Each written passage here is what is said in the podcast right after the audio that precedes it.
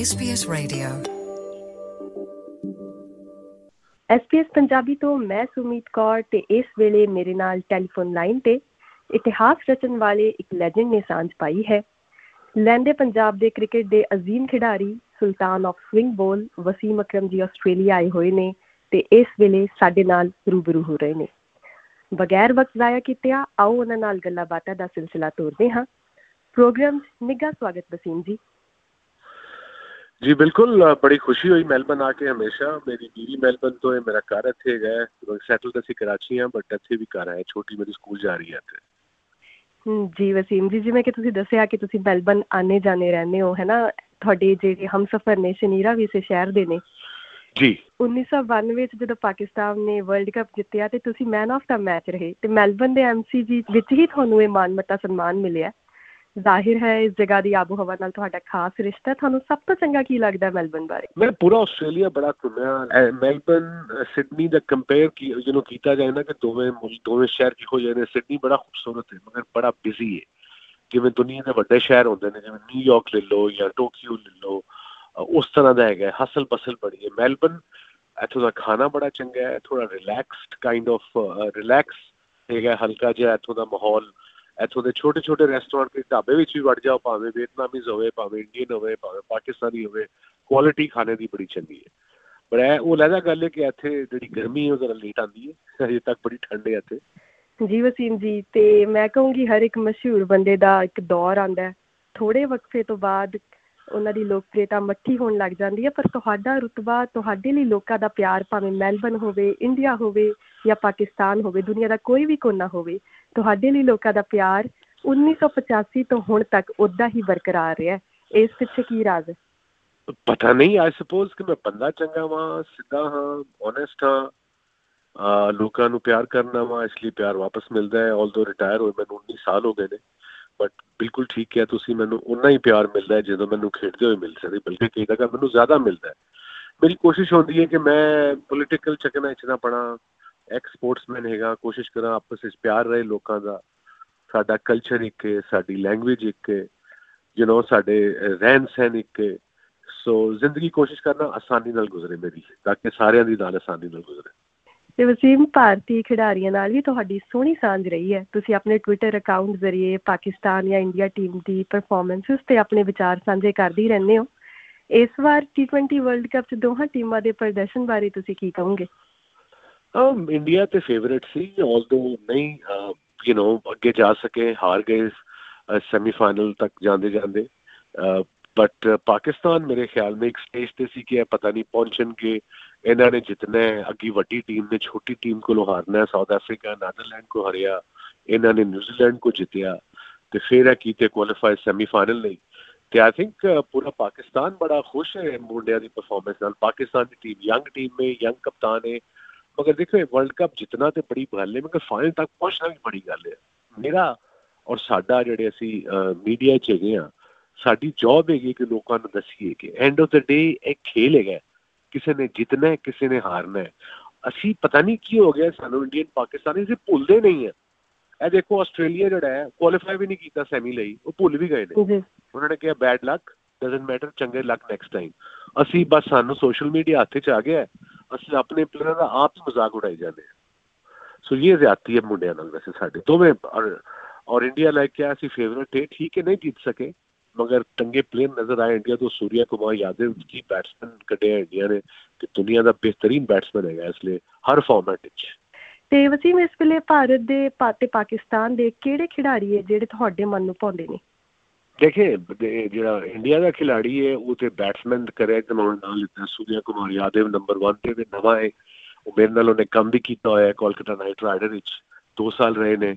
ਉਦੋਂ ਅਹ, 2015 ਅਹ, 16 ਦੀ ਗੱਲ ਕਰ ਰਹੇ। ਹਾਂ ਔਰ ਵੈਸੇ ਦੁਨੀਆ ਦਾ ਨੰਬਰ 1 ਖਿਲਾੜੀ ਦੇਖਿਆ ਜਾਏ ਤੇ ਉਹ ਵਿਰਾਟ ਕੋਹਲੀ ਹੈ। ਕਿੰਗ ਕੋਹਲੀ ਜਿਹਨੂੰ ਅਸੀਂ ਕਹਿੰਦੇ ਆ ਇੱਕ ਐਗਜ਼ਾਮਪਲ ਹੈ ਪੂਰੀ ਪਈਆ ਜਿਹੜੀ ਸਾਡੀ ਨੌਜਵਾਨ ਨਸਲ ਹੈ ਦੋਵੇਂ ਮੁਲਕਾਂ ਤੋਂ।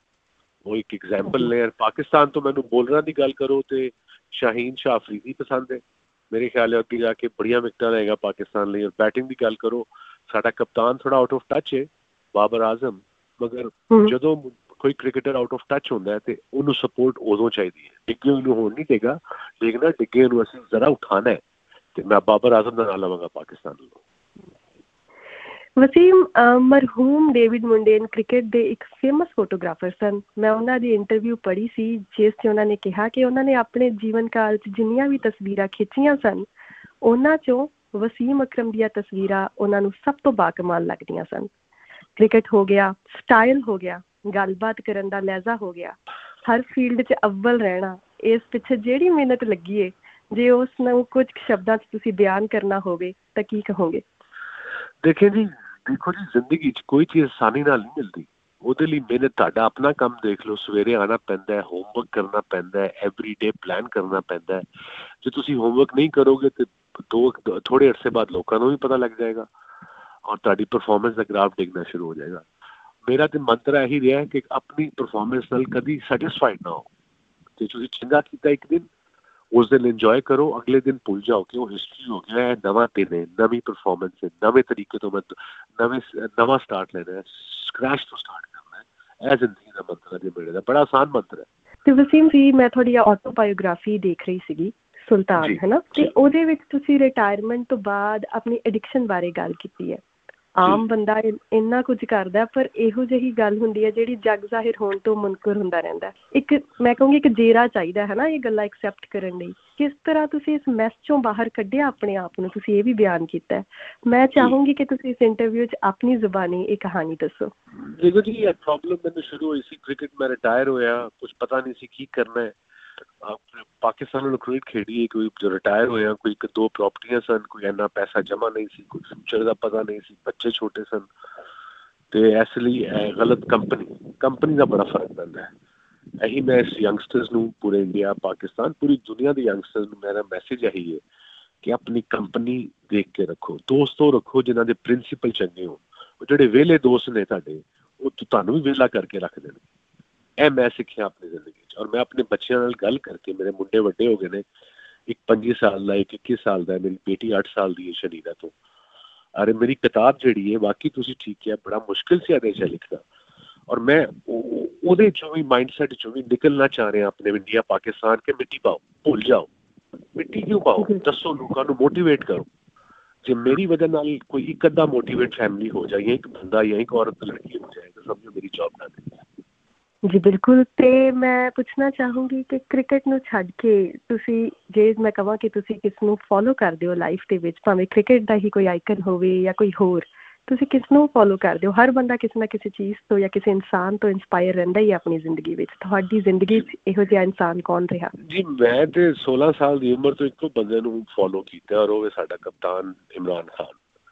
ਉਹਦੀ ਕੀ ਚੀਜ਼ ਪਸੰਦ ਮੈਨੂੰ ਆਈ? ਉਹਨੇ ਸਿੰਪਲ ਸ਼ੁਰੂ ਦੱਸਿਆ ਕਿ ਮਿਹਨਤ ਤੇ ਬਗੈਰ ਕੁਝ ਨਹੀਂ ਮਿਲੇਗਾ। ਇਹ ਟੈਲੈਂਟ 2-3 ਸਾਲ ਰਹੇਗਾ, ਜੇ ਮਿਹਨਤ ਨਹੀਂ ਕੀਤੀ ਟੈਲੈਂਟ ਮੁੱਕ ਜਾਏਗਾ। ਜੇ ਮਿਹਨਤ ਕਰੋਗੇ ਤਾਂ ਟੈਲੈਂਟ ਅਗਲੇ 15 ਸਾਲ ਤੱਕ ਲੈ ਕੇ ਜਾਏਗਾ। ਸ਼ੁਕਰ ਹੈ ਮੈਨੂੰ ਉਸਤਾਦ ਚੰਗੇ ਮਿਲ ਗਏ, ਜਾਵੇਦ ਮੀਆਦਾਦ ਸਾਹਿਬ ਮੁਦੱਸਰ ਨਜ਼ਰ ਸਾਹਿਬ, ਐਂਡ ਇਮਰਾਨ ਭਾਈ। ਔਰ ਹਜੇ ਤੱਕ ਉਹਨਾਂ ਨੂੰ ਫੋਲੋ ਕਰਨੇ ਆ ਓਨੈਸਟ ਓਨੈਸਟ ਹੈਗਾ, ਇਮਾਨਦਾਰ ਹੈ, ਸਿੱਧੀ ਗੱਲ ਕਰਦਾ ਹੈ, ਝੂਠ ਨਹੀਂ ਮਾਰਦਾ। ਤੇ ਮੇਰਾ ਮਤਲਬ ਹੈ, ਜ਼ਿੰਦਗੀ ਸਿੰਪਲ ਹੋ ਜਾਂਦੀ ਹੈ। ਔਰ ਮੈਂ ਸ਼ੁਰੂ 'ਚ ਗਲਤੀਆਂ ਕੀਤੀਆਂ ਨੇ ਹਰ ਕੋਈ ਗਲਤੀ ਕਰਦਾ ਜਦ ਤੋਂ ਗਲਤੀ ਨਹੀਂ ਕਰੋਗੇ ਸਿੱਖੋਗੇ ਕਿਵੇਂ? ਬੰਦਾ ਇਨਸਾਨ ਉਹੀ ਚੰਗਾ ਜਿਹੜਾ ਗਲਤੀ ਕਰਕੇ ਦੁਬਾਰਾ ਗਲਤੀ ਦੁਹਰਾਏ ਨਾ। ਜੀ ਬਿਲਕੁਲ ਇਹ ਗੱਲਾਂ ਬਾਤਾਂ ਦਾ ਸਿਲਸਿਲਾ ਤੋੜਨ ਦਾ ਦਿਲ ਨਹੀਂ ਕਰ ਰਿਹਾ ਪਰ ਸਮੇਂ ਦਾ ਥੋੜਾ ਤਕਾਜ਼ਾ ਰੱਖਣਾ ਪੈਣਾ ਹੈ ਤੇ ਜਾਂਦੇ ਜਾਂਦੇ ਵਸੀਮ ਜੀ ਕੋਈ ਖਾਸ ਸੁਨੇਹਾ ਜੋ ਤੁਸੀਂ ਪੰਜਾਬੀਆਂ ਨੂੰ ਪੂਰੀ ਜਹਾਨ ਪੂਰੇ ਦੇਸ਼ ਜਹਾਨ 'ਚ ਦੇਣਾ ਚਾਹੁੰਦੇ ਹੋ ਮੈਂ ਇਹੀ ਕਹਾਂਗਾ ਪੰਜਾਬੀ ਲੈਂਗੁਏਜ ਬੜੀ ਜ਼ਬਰਦਸਤ ਲੈਂਗੁਏਜ ਹੈ। ਮੈਂ ਕਰਾਚੀ ਮੂਵ ਹੋ ਗਿਆ ਲਾਹੌਰ ਤੋਂ ਤੇ ਬੜੀ ਕੱਚ ਪੰਜਾਬੀ ਬੋਲੀ ਜਾਂਦੀ ਹੈ। ਮੇਰੇ ਬੱਚਿਆਂ ਨੂੰ ਸਮਝ ਆਉਂਦੀ ਹੈ ਬੋਲੀ ਨਹੀਂ ਆਉਂਦੀ। ਮਗਰ ਬੜੀ ਖੁਸ਼ੀ ਹੋਈ ਕਿ ਮੈਂ ਆਸਟ੍ਰੇਲੀਆ ਆ ਕੇ ਤੁਹਾਡੇ ਨਾਲ ਪੰਜਾਬੀ ਬੋਲੀ ਔਰ ਮੁਝੇ ਪਤਾ ਹੈ ਕਿ ਆਸਟ੍ਰੇਲੀਆ ਬੜੇ ਪੰਜਾਬੀ ਰਹਿੰਦੇ ਨੇ ਪਾਕਿਸਤਾਨ ਨੂੰ ਵੀ ਇੰਡੀਆ ਨੂੰ। ਤੇ ਆਪਣੀ ਜ਼ੁਬਾਨ ਦਾ ਆਪਣੀ ਭਾਸ਼ਾ ਦਾ ਨਾਂ ਉੱਤੇ ਰੱਖਣਾ ਪੰਜਾਬੀ ਬੈਸਟ ਲੈਂਗੁਏਜ ਹੈ ਦੁਨੀਆ ਦੀ। ਜੀ ਵਸੀਮ ਜੀ ਸਾਡੇ ਨਾਲ ਗੱਲਬਾਤ ਕਰਨ ਲਈ ਤੇ ਸਮੇਂ ਤੋਂ ਸਮਾਂ ਕੱਢਣ ਲਈ ਤੁਹਾਡਾ ਬਹੁਤ ਬਹੁਤ ਧੰਨਵਾਦ। ਬਹੁਤ ਬਹੁਤ ਸ਼ੁਕਰੀਆ